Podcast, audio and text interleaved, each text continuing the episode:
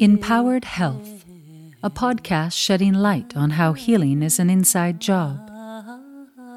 Keys to your inner power and total transformation. Discussing wholeness, wellness, and the effects of the mind on the physical and energetic parts of our being. A podcast to support you, moving from fear and pain into wellness and purpose belief, hope, connection, energetic keystones for transformation and inner power. Sacred knowledge that inspires us to look within, to find our own unique path. Empowered health, release and rewire to become what you truly are strong, whole, and empowered. Oh, ah, la, la, la. Welcome to the Empowered Mind, Empowered Health podcast, the keys to empowered and heart aligned living for the conscious game changers with Dr. Jane. Today we have Moshe Block. Dr. Block is the author of The Revolution of Naturopathic Medicine, Remaining True to Our Philosophy. He is introducing the V Dialogue, a book about a breakthrough healing method uniting the worlds of mind body medicine and psychology. He graduated from the Canadian College of Naturopathic Medicine and went on to complete the homeopathic clinician course with Louis Klein.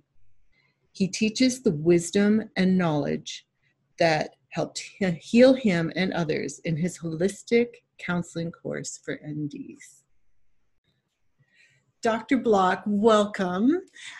And I understand you've recovered from quite a serious autoimmune disease, which has led you to what you teach today, your counseling, and a lot about mind body medicine. So, can we start there? That sounds like a great place. Yeah, yeah, for sure. Thank you. So so nice to be to be on your your show. Um, so yeah, 20, let me see, 25 years ago, 25 years ago, I, I first started to develop symptoms of myasthenia gravis. I was very sick. I had severe paralysis of my triceps. I, I couldn't even barely get out of chair. You know, I could go on and on about the symptoms, but they were pretty severe. And um, I went to this this retreat called the Options Institute. It's in Massachusetts. It's led by Barry Neil Kaufman and Samahria Kaufman. They they had a child who was autistic in the 70s, and they there's this um, there's this whole series of amazing um, revelations that came from their work called Son-Rise the Miracle. Like their child went from autistic to completely recovered with this technique of simply sitting and mirroring the the child, just to mirror, like not not try to. At the time in the 70s, they were tying up children. They were sticking them in the closet. They were chaining them to these bedposts. It was horrible for autistic kids. Yeah. Um, so their their child became completely healed, and then they developed this um, this uh, sort of um, you know movement or organization where they they taught people how to um, understand belief systems so i was there and and the first half an hour of this program that i took my life was changed to understand the concept of, of a belief system. Uh, such a powerful concept yet something that was a little bit beyond my awareness. And then i had an actual dialogue done where I was being asked questions simple questions to you know get me thinking going deeper. And i encountered this um, my own belief system which is that i needed to be perfect that was the belief. Now when i say belief i literally believed that i needed to be perfect in order to be good right? And the next question was the life changing question like what makes you think you need to be you need to be perfect? And then the the answer came to me spontaneously. That doesn't always happen with my patients or when we work but in, in my case and in some cases it does. And the answer was holy smokes i don't but i never thought about it before i never i never put my mind to that before and i had a spontaneous healing I felt the chi, you know, the life force, the pranic, the strength, the blood flow into my arms. My eyes open up, my breathing open up, my legs lighten up, and I had a spontaneous healing. And I really, in that experience, I think I got what I needed for the years to come in, in teaching what I teach body medicine, um, understanding how our beliefs are the source of our illness or our stress or our problem and then they manifest chronically into physical disease. And I, I, I, even teach about how that that cascade happens through the different systems of the body. Um, but that that gave me the the the confidence or the the, the faith to go the long run with developing the course and develop and coming to understand mind body medicine better yeah. Well, yeah, that's that's amazing. And it's interesting. You must have held such tension from that belief, and it was a core belief, probably in your subconscious, where it doesn't like you know readily reveal itself, but right. just becoming aware of it changed everything. It changed everything. The te- there wasn't just tension; there was also like self hatred there was self-abuse. Mm. like if if i believe it's kind of math you know belief systems are kind of mathematical. If x then y kind of thing. If if i need to be perfect and i judge myself as having done something that's not perfect then along comes stupid stupid stupid beating myself up. And this is where i kind of came to understand or really see for myself the idea that the body is a reflection of the mind that the belief was you know bad you're bad because you're not perfect. That's another that's like the second that's like the the, the other side of the coin is like you're bad or you, you you're you're you're you should hate yourself or that that's what followed the belief that i'm not perfect or i need to be perfect. And then came the body reflecting that attack of the self which i've seen in i'd say a large majority of my uh, um, autoimmune diseases uh, that I work with, people that have autoimmune disease, that they have some form of hatred of self and attacking of themselves. So then the immune system says, hey, we're in the business, the, the, the body says we're in the business of attacking itself. And the, the soldiers that are there normally for defense turn against the self, and you see some kind of self attack with the auto, auto the immune system. Exactly. I often talk with like with patients about homeopathy, how their their physical symptoms are a mirror of what's going on in their mind. So that's why we always go into what's happening in their mind, and so this, good for you. Beautiful, yeah. So tell us just so because some people don't know what myasthenia gravis is. Yeah. Can you just it's, elaborate? It's a rare-ish. I say ish because it's become less rare uh, autoimmune disease where the immune cells, the white blood cells, attack the junction between the nerves uh, sending signals from the brain to the, mus- the muscles, receiving those signals and then contracting.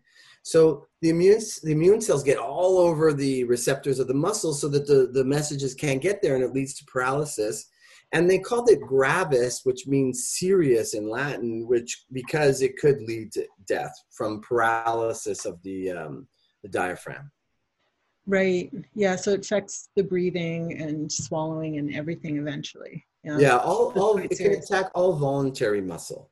Right. Yeah. Okay.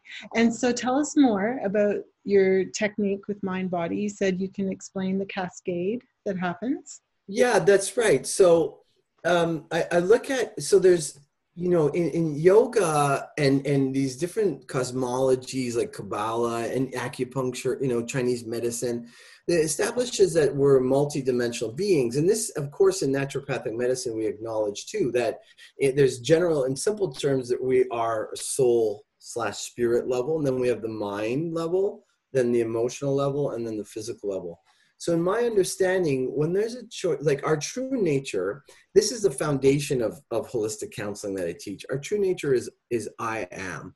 it's pure consciousness it's unconditionally okay it's it doesn't need anything it's not attached to anything because its okayness is inherent in the beingness of who we really are and that is where we're all aspiring to return to i put in quotations you can't see my little fingers going like this but i have i have quotations going because we're not really returning to anywhere because we've always been there, but we've just gotten really confused and, and misidentified with other aspects of our ego that we think is are really important. So here you have the I am, which is the foundation of our truth, and then you, then the mind is at a lower level. When the mind is in a state of wisdom, it's in flux and in flow with the I am. But when it starts to latch onto something, a condition i need this to be happy i need to be perfect or i need to be rich or i need to be uh, lo- even loved that's a condition too i need to be loved it's the condition starts to grab on and the flow of chi will start to become blocked the lower level which is the vital force uh, which is closely related to the emotional field.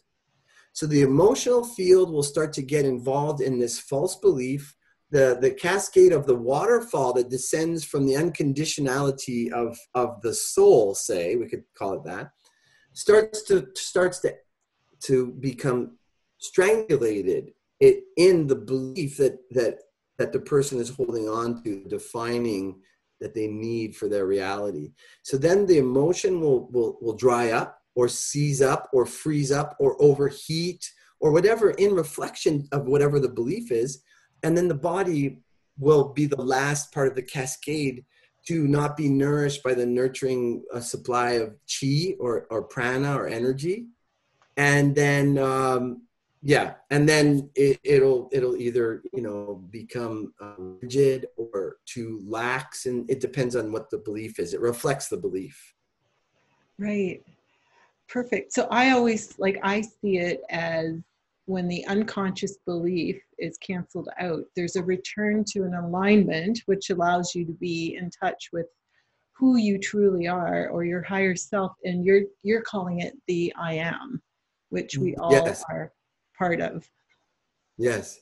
Yeah. Yes, and I am. I mean, it, has been called many things. You know, it's been called Atman in in in uh, yogic uh, Vedic Hindu philosophies called Yahweh and Judaism and Christ. And, you know, there's lots of different expressions for that.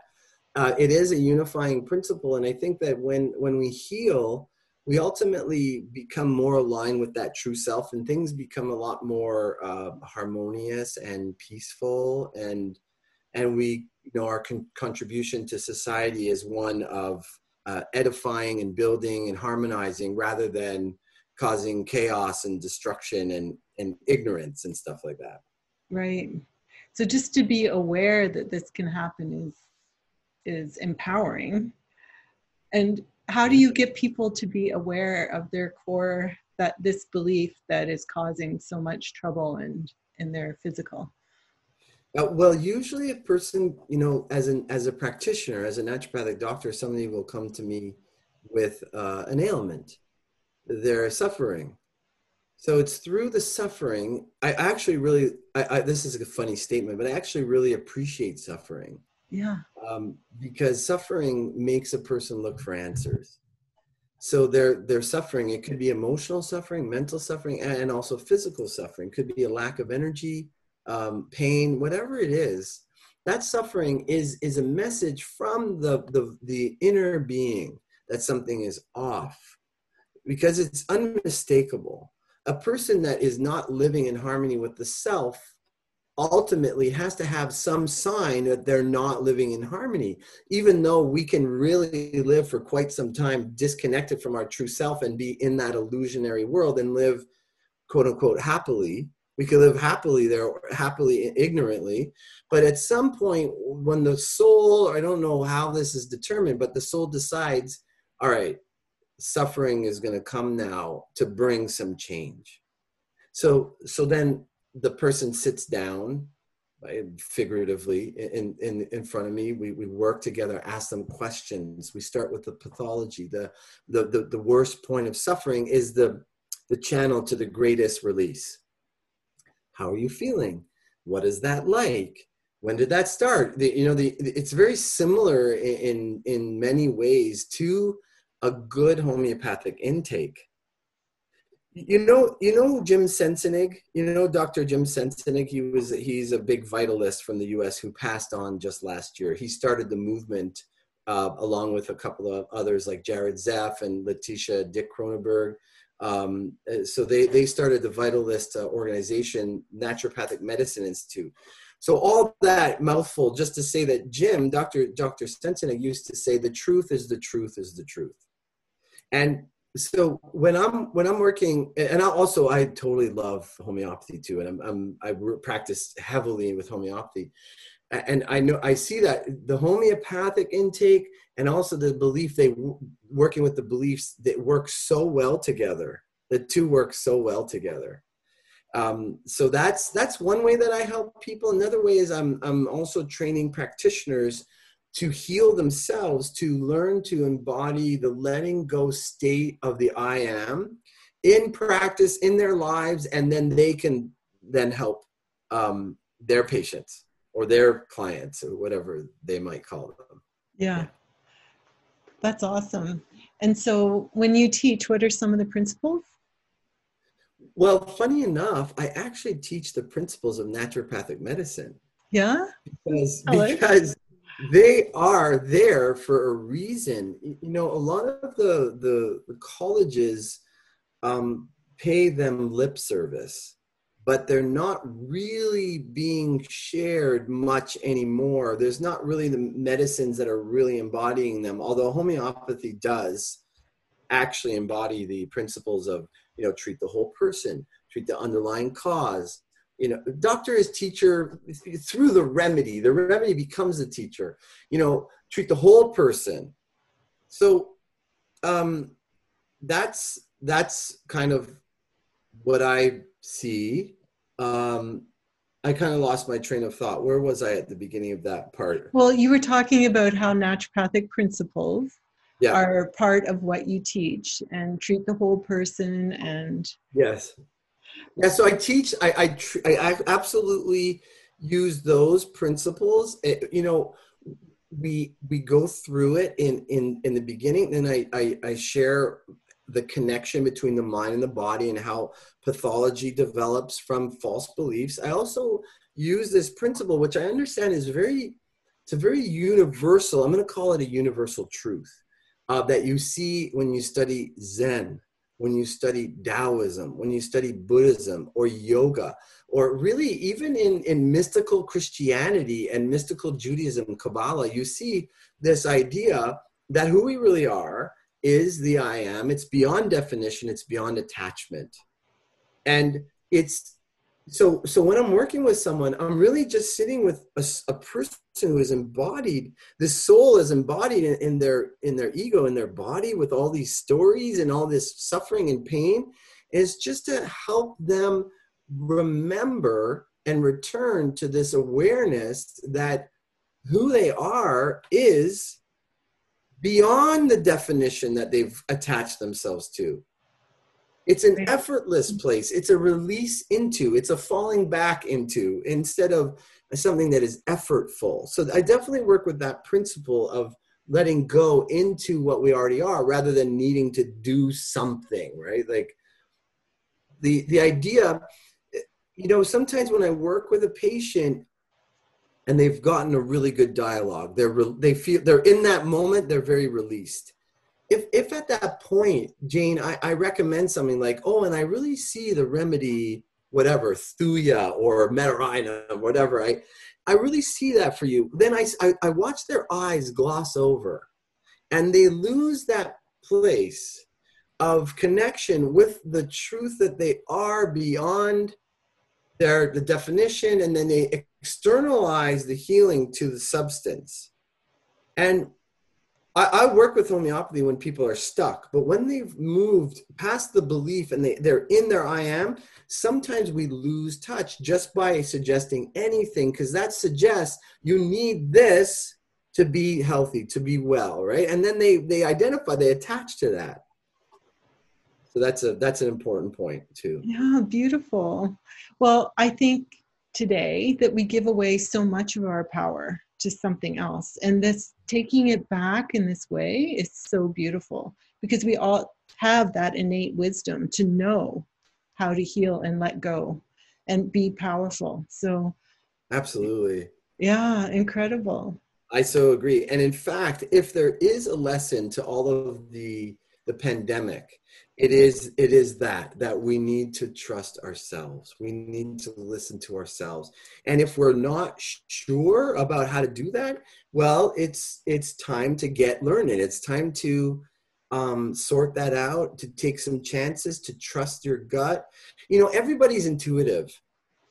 Even even like I, I hate to stereotype anybody but even like a real kind of shut down person who I don't know, smokes all day and watches TV and kicks the dog and shouts and yells and totally out of touch with their self, they have strong intuition, but they don't necessarily know when the intuition is speaking versus when the desires or their pain or their woundedness is, is trying to steer the wheel, you know? Yeah. yeah. It's, yeah, it's about learning how to listen. Yeah and where it comes from. So, how would you and, describe that? Yeah. Pardon me? How do you describe listening to your intuition? Like, how do you? What's like a gut feeling. It's like this, this, it's like a sense of, it's like a push, like, and also one of the ways is pretty simple. And I, and I think a lot of people appreciate this because it simplifies the idea of intuition. Like, some people think, you know, you got to get in yogic posture and roll your eyes back in your head and like and then the intuition comes. But it's not like that. Sometimes it's as simple as what you really feel like you want. That's it. And and I don't mean now we need to discern a little bit between what, what we want with our heart and what we desire, what we desire uh, based in attachment and need. So I can say, oh, I really want, um, let's say, to be respected. But if I really look at that a little closer, well, it's more like I need it because I feel like, well, I'm insecure and I need that respect because then that's going to make me feel better about myself. That's not what I mean by trusting intuition. It's the feeling of like, I really feel like I want to put on some music and dance a little bit. I really feel like it's it's like a feeling that comes with a sense of joy about it. It's it's a lightness. It's not burdened by need or attachment or a belief uh, right? I feel really drawn to that person. I, I want to talk to them. When you trust that things really unfold um, you know in, in a way which is healing and, and exciting also i think. Yeah and there is that connection to the heart that there's that connection there. to the heart yes. that's very important.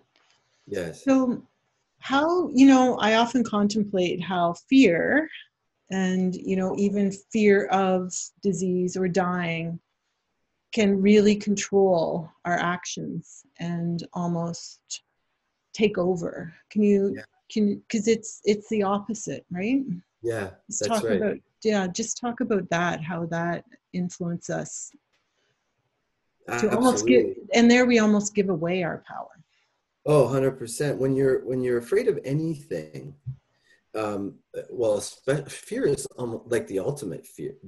Death, the fear of death is the ultimate fear. That there's this fear like of the loss of the self, which is based on the false belief that we are the manifested body that we're living in and the emotional field that we've grown in and that the mental ideas that we've constructed all these things are very temporary. So really the the fear of death is the fear of not existing as that thing that we've identified as being.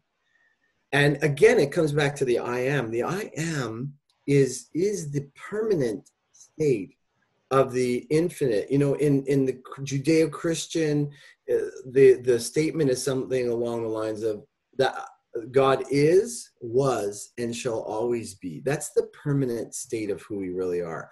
And when we really realize who we really are, there's there's no fear of death. Sure, you look like you don't want to walk in a in a you know off a cliff, or there's a hungry lion around. There's still caution of preservation of this vessel, which is a blessing to live in. um, but we we the, the fear drops, really drops. And you know what's interesting, the fear of death can subconsciously drive a person to really avoid and to be in control and whatever that may, may be. But it's also the fear of the loss of control that comes at the state stage of enlightenment. Uh, the two are the same because for a soul you me uh, uh, I, I, you know in a way that's a misnomer because the soul you know there's individual cells, but then the soul is the unified field. So to say a soul is a bit of a misnomer, like the language is limited. But for each of us, as we remember who we really are, there is that awareness that this thing that I identify, you know, me, Moshe, I'm, I'm this guy, I'm, I, I grew up like this and I love these things and I have these propensities and well, that guy is going to die and no, be no longer. Uh, whether it's through the enlightenment process of willfully recognizing that impermanence and detaching from and then enjoying enjoying the ex- experience of that but not attached to it or literally at the end of our lives when we die so either way we have to let that we have to let that go that's why some of the like shintoism and and different practices that really focus on death and have death in the forefront of the mind are very they're that's very empowering. Because if you're not afraid to die then you're not afraid of you don't need to control and you could live a lot more in the heart space. Yeah. Yeah and thus not be controlled the same because you're right. connected to your own choice that's a good point. Back to your important message about empowerment. Uh, exactly, exactly. Right, because if if somebody's dangling out the fear that you might die so that you might then take on another a solution to avoid the fear that's susceptible that makes you susceptible to that influence whatever that influence is and if it's not a good influence well then that's good not to be afraid of death so that you're not um, tempted to think that you need that. Yeah, yeah. Yeah, very good. Yeah. And there's a sense of contraction in your body as soon as you go into fear and a panic that you need to follow certain protocols and do certain things to survive. And as soon as you center yourself, you know, you go into listening to your intuition and your own heart and what's best for you. So they're very, you, you know, you can feel yourself shift between them. Yeah. Definitely. If you're aware. Yeah. Definitely. Mm-hmm. Yeah. But also, very important. So even even someone that is suddenly diagnosed with some with something. Yeah. It sends you into this cascade of fear and you know run for your life almost and do whatever I'm told, and you lose right. that connection. Yeah, so many people when they're diagnosed with something serious like cancer, or I mean, it could even be could even be strep throat. It could be anything that ha- could have serious complications if it's not dealt with well. It, it it's what really separate separates the the, the practitioners that have faith and the people that have faith in the healing. And this is not a blind faith. This is not a throwing caution to the wind and like, you know, hmm. jumping off the cliff blindly. It's actually knowing that the modalities that we have and the healing power of nature, which is which is what we we really um, identify with in homeopathy and naturopathic medicine, medicines, the vital force, it really can heal. It really can and it's some practitioners when they themselves are challenged and and i don't want this to be judgmental i'm just trying to make a point but they will they will opt for the path of fear. And it's not that the path of fear is actually there's any security there but there's a strong belief that the conventional path say the path that that that has identified itself as being the authority of of of medicine you know on our planet.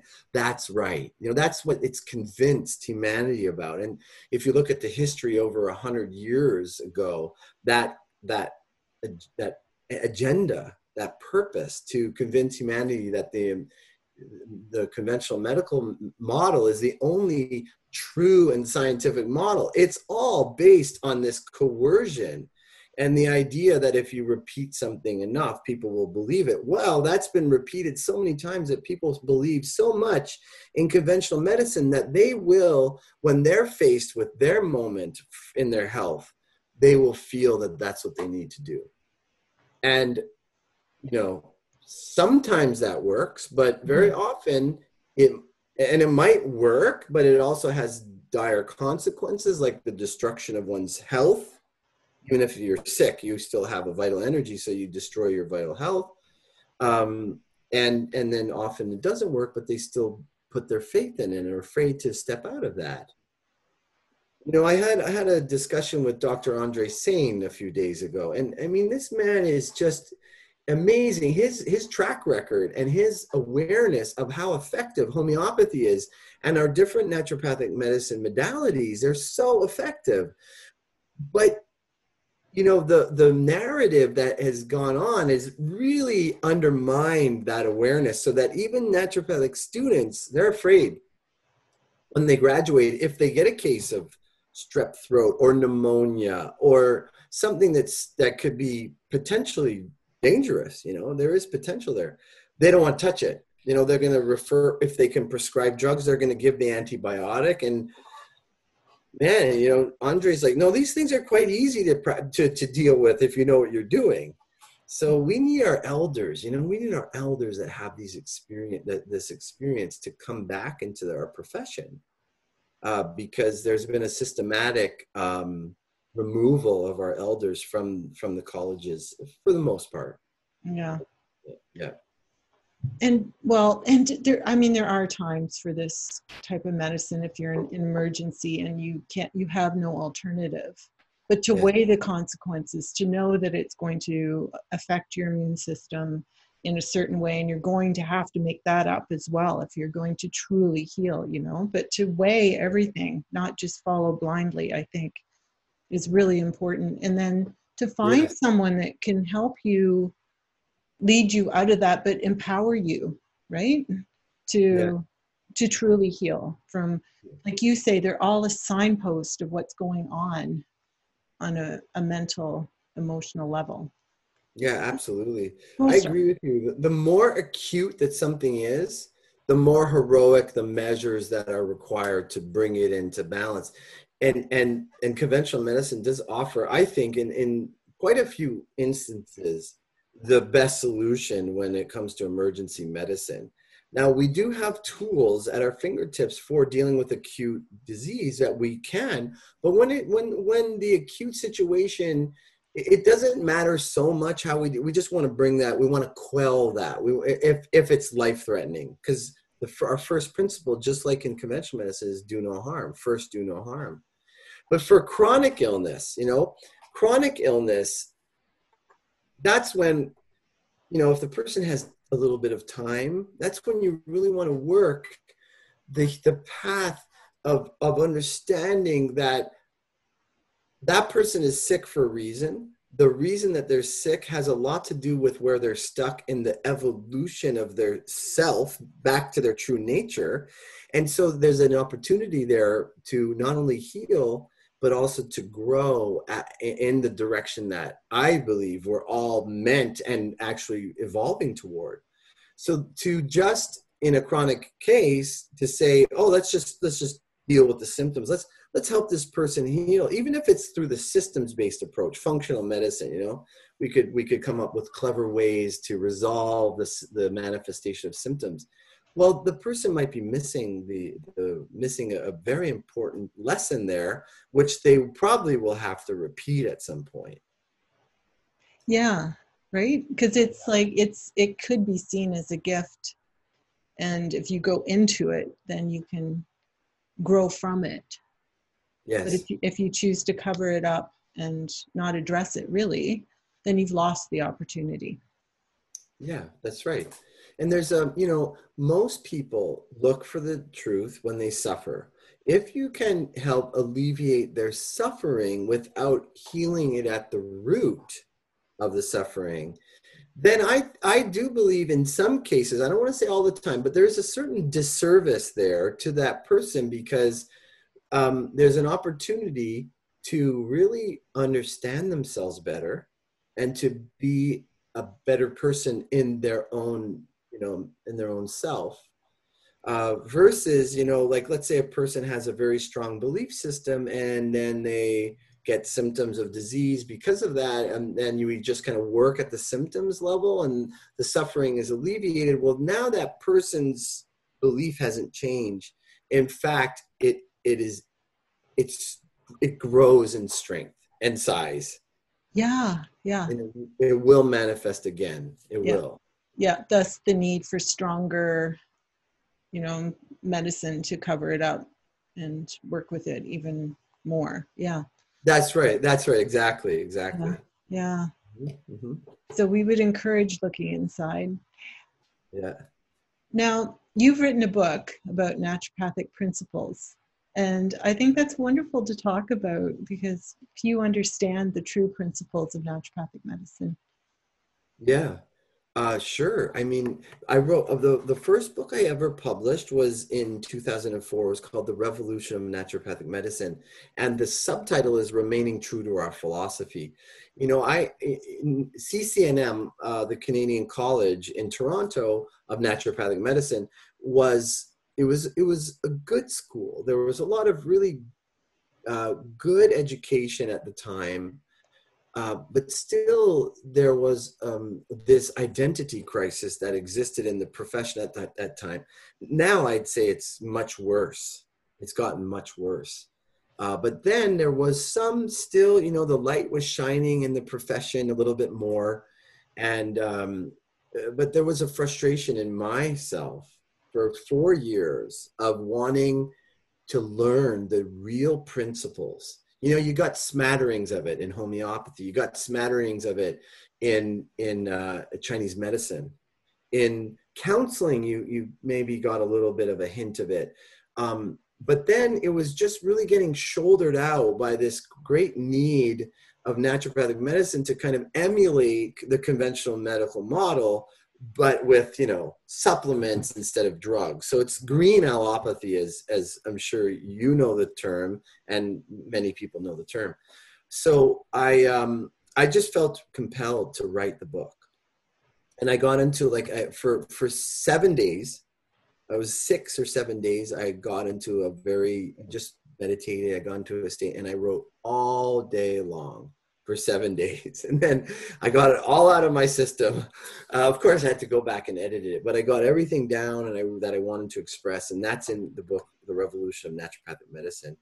I recently, in a few years ago, I published um, my second book in naturopathic principles. It's called Holistic Counseling, Introducing the VIS Dialogue. And the VIS Dialogue is the dialogue that I teach practitioners how to ask questions to get to the root cause and not just to, to reveal it, but then to help a person see all the little tendrils and roots that their that that belief is attached to.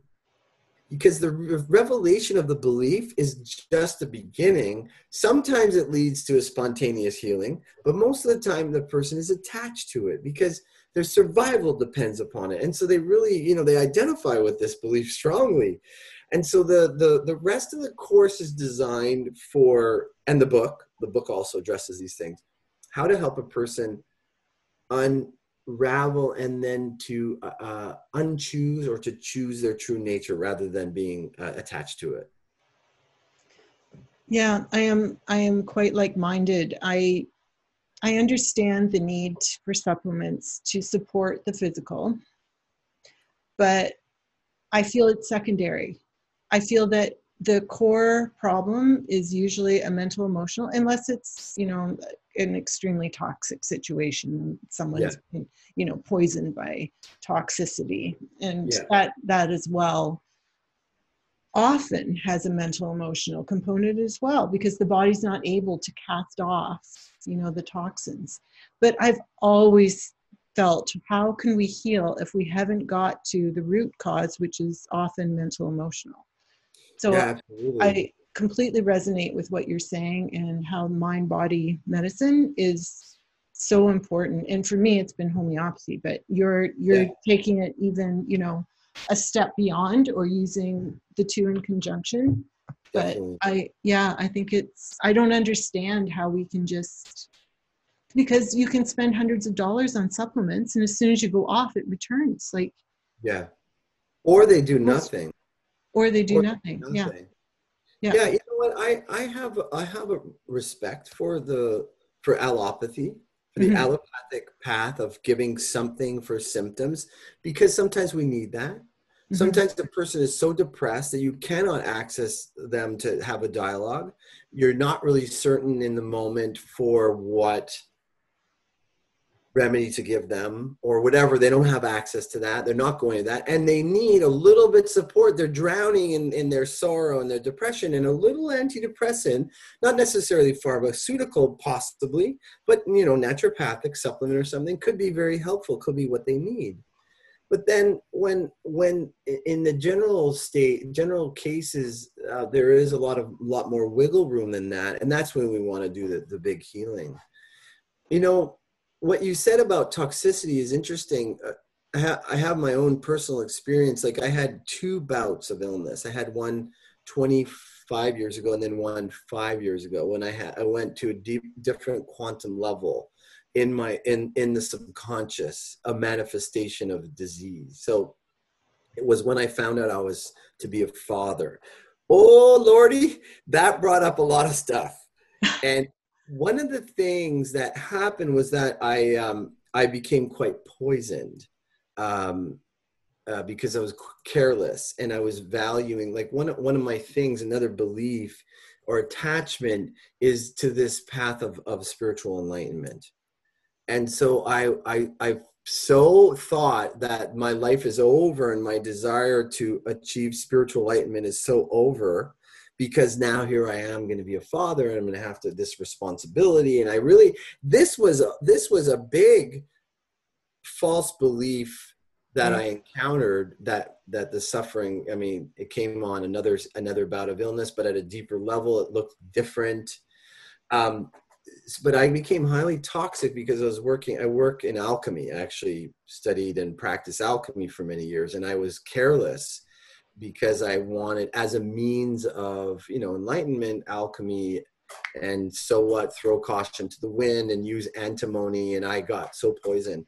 Now the antimony was stuck inside of me, and I was my vital force was so um, affected by it that I couldn't operate and even access my own mental field until I understood how I had thrown caution to the wind because I desired enlightenment, which is an externalization, even though that's it's kind of a noble path to believe that you need something or you need this path to be enlightened. It's it's a very subtle paradox of, of enlightenment is that we already are that.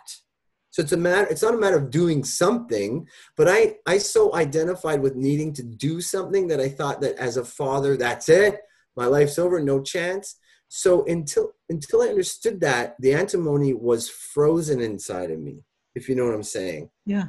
So I needed to recognize my my lack of self-care and my almost like a desperate attempt to get that. Then I felt this sense of shift and then the antimony could dump out of my system. So that still even with poisoning, it like exactly what you said, it can still go hand in hand with some belief and attachment. Yeah. Yeah. So so interesting about even an attachment to enlightenment. Yes. That is like such an interesting conversation because it, there's almost has to be a surrender to life. Right. You know, and, and kids bring that, don't they? There's yes. like they Yeah. pull you almost out of where completely out of where you were or what you could be and you have to reinvent yourself and so there's this surrender Yeah. Yeah. And also being there for to live for someone else. Like yeah yeah yeah there's a very there's a kind of narcissism in in this pursuit of enlightenment. I know it's, it sounds crazy, but definitely I could speak for myself. I felt very attached to that.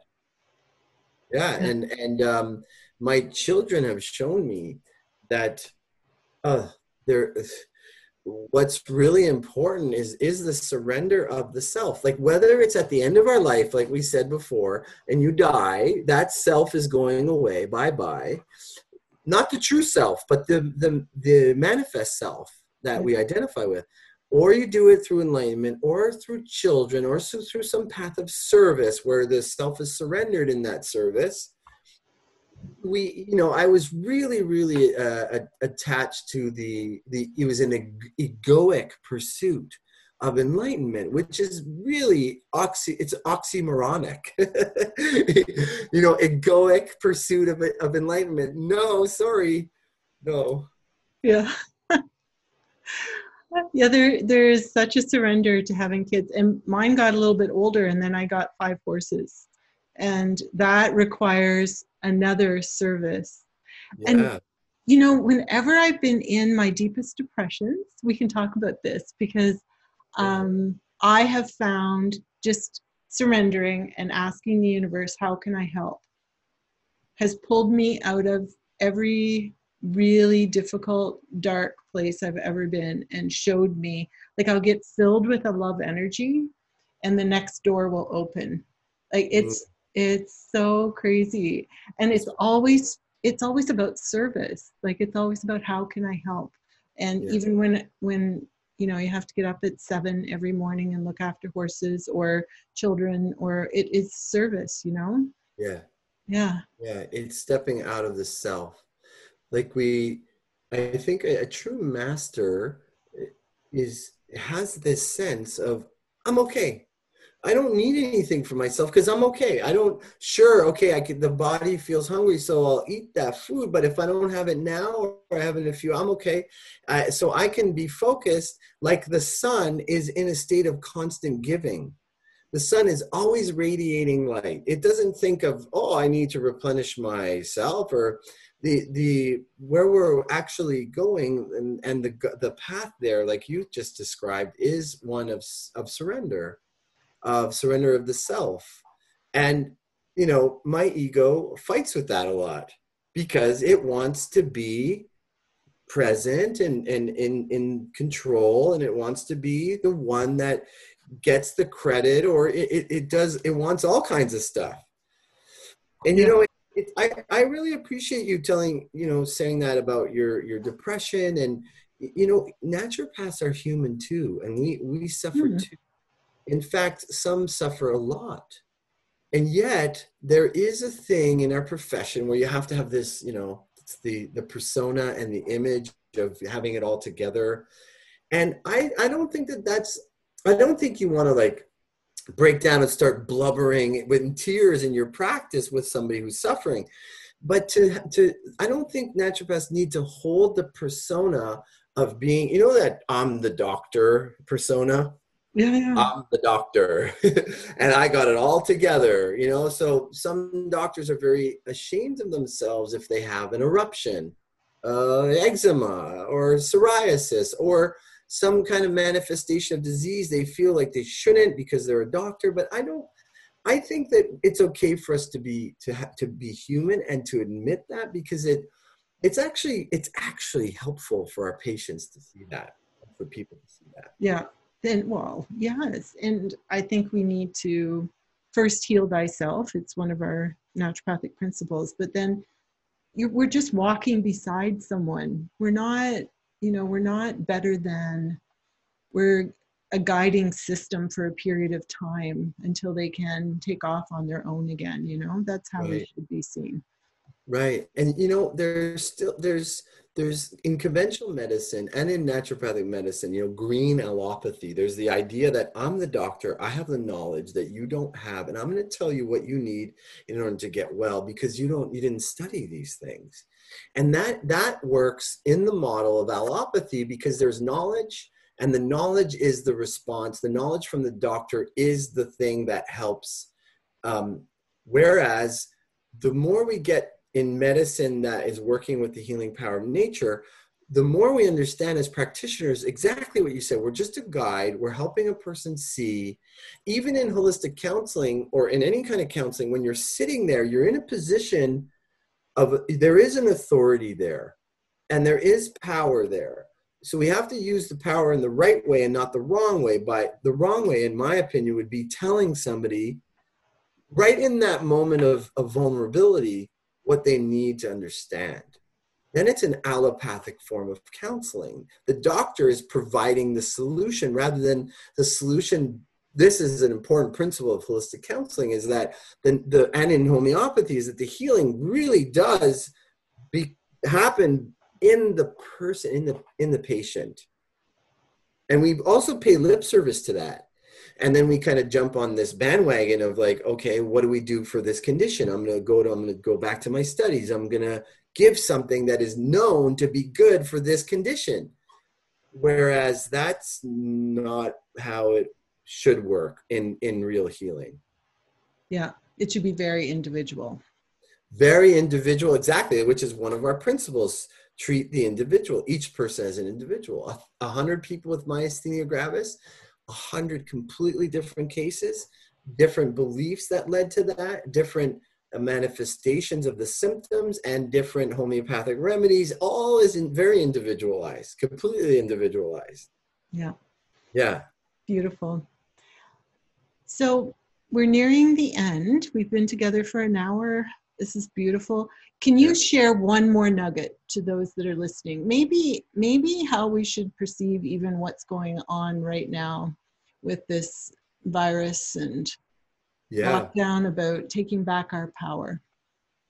Yeah, well, that seems to be, like I said, the manifestation. Like, so let, let me put it this way in chronic illness, a person has a disease for a reason.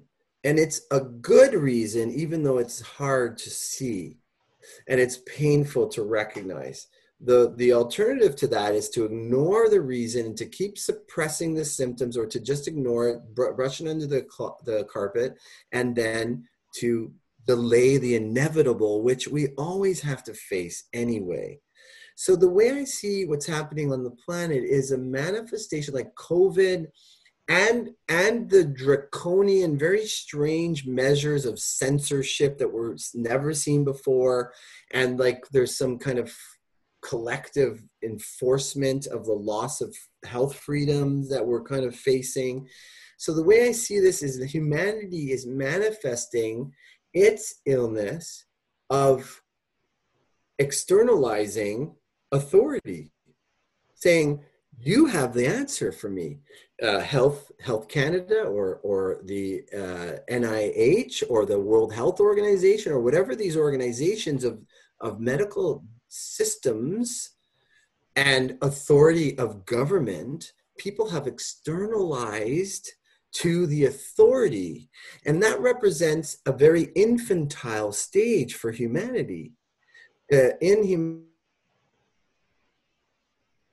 to not be infantile and to trust ourselves to for each individual to say okay wait a minute. Is this is something non-kosher going on here? Like is covid really as bad as we think it is?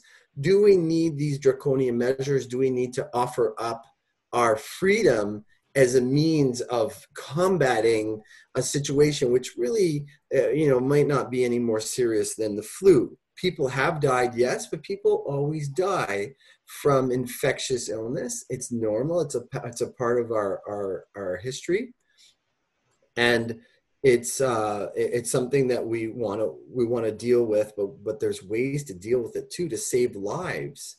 Uh, what I'm saying is, like we were talking about fear before, not to let the fear of death control us and externalize to these authorities. So I really think that when humanity gets that, enough people to constitute the collective reality, say, I don't know, I don't know how much that is. It's like the soup, right?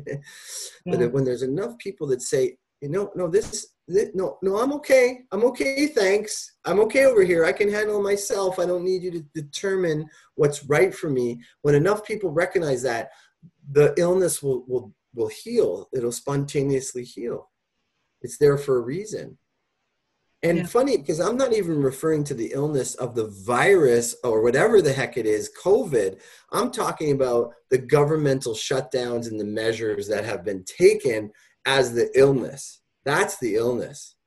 COVID is part of, you know, whatever it is, the viruses that, that affect us, they're part, they're part of our evolution too. And there's a health, there's a health in, in allowing them to enter into the system. They do their thing. We, we purge, we cough, we, we throw up, we have diarrhea, we, we cleanse, and then we're better for it. Yeah. We're better for it when we, when we go through it in a healthy way. So the illness is the approach to dealing with it, not the, the, the not the virus itself. Yeah. Exactly. Brilliant. Yeah. yeah. And and maybe it is a grand awakening to our own inner power. I amen. I pray that is. I I you you could see it. You could see it. You could yeah. see how many people have started to to scratch away at the you know like like how chickens they dig you know they scratch away at the surface and they start revealing all the the juicy stuff underneath to see what's really going on. Uh, because uh, we really need to be we really need to wake up to that. We really do. Yeah. I think the first question should be why censorship you know? We've always been allowed freedom of speech and yeah. that that alone is a huge red flag for me and makes yeah. me want to look deeper. Yeah, absolutely. That, that so the red flag, right? What is a red flag? It's the intuition going, say, hey, something's not right here. We got to listen to that. We have to listen to those red flags, even if it means discomfort and some kind of emotional pain, struggle against, or you know, when you're kind of wrestling out of the cocoon of transformation, that's not that's not that pleasant. There's pain you know you got to unfold those wings. It's painful. We got to be we're such a society I, I i you know we're such a society of avoiding pain. We don't pain has to be embraced sometimes. It's really the the wind in your sails for transformation. Uh, so not to not to expect life to need to be comfortable in every moment uh, discomfort is actually really good when when it leads you somewhere better than where you are. Yeah. I love that that it's the wind in your sails. Yeah. Okay? yeah. Yeah. It's, it's, how you perceive it as well. And mm-hmm. you know our perception of it is is part of cocooning out of it. Yes. Yeah. Yeah. Thank you so much dr block. You have shared so much wisdom today. And for everyone out there, I want to just remind you don't give away your power to anyone else. Just go be you and be the wave. One, hey, you have a course coming up and we almost forgot to mention it. Can you tell tell everyone about that, please? Yeah, sure. Thank you. Thanks a lot. Yeah. So basically, I'm offering the a, a full program and I'm calling the full certification of holistic counseling mind body medicine program. Uh, and it starts this Friday. It's the whole weekend. That's part one. There's, it's a four part process. Part one is the foundations course. Part two is an online course that edifies the foundation, and there's lots of live cases to watch and learn from. Part three is, is the advanced program. And then part four is the mentorship where I work with the students and practitioners one on one to help them wherever they're stuck, wherever they're struggling in the, the VIS dialogue. Uh, in addition to that, there's a mentorship, a one on one healing process where I work one on one personally with people to reveal their own beliefs, and I work with homeopathy to transform that. Because as as we heal we become better mind body uh, practitioners for sure. So if anybody's interested in that they're welcome to um, go to my website. It's holistic without a w. So h-o-l-i-s-t-i-c dash or minus sign counseling with with one l c-o-u-n-s-e-l-i-n-g dot c-a holisticcounseling.ca and um, then you'll be able to see and sign up or ask me any questions. And if you really you really like the sound of it but you're not sure there's a, a three hour introductory video that you can you can watch. And um, if you really like to take the course after you get a you get a rebate that basically nullifies the $49 charge for that. So so it's like a almost a risk-free thing there. Oh that's brilliant. I love that kind of learning. And so i would encourage anyone that resonates with that. That's exciting Thank you and so I'll, much, Dr. Murphy. Yeah, and I'm going to put the links in the write up. So oh, fantastic! Yeah. Thank you so yeah. much. And that's coming up pretty soon. So if you're interested, probably want to get on it pretty soon. Okay. Yes. Thank you so much. Thank you too. Thank you too.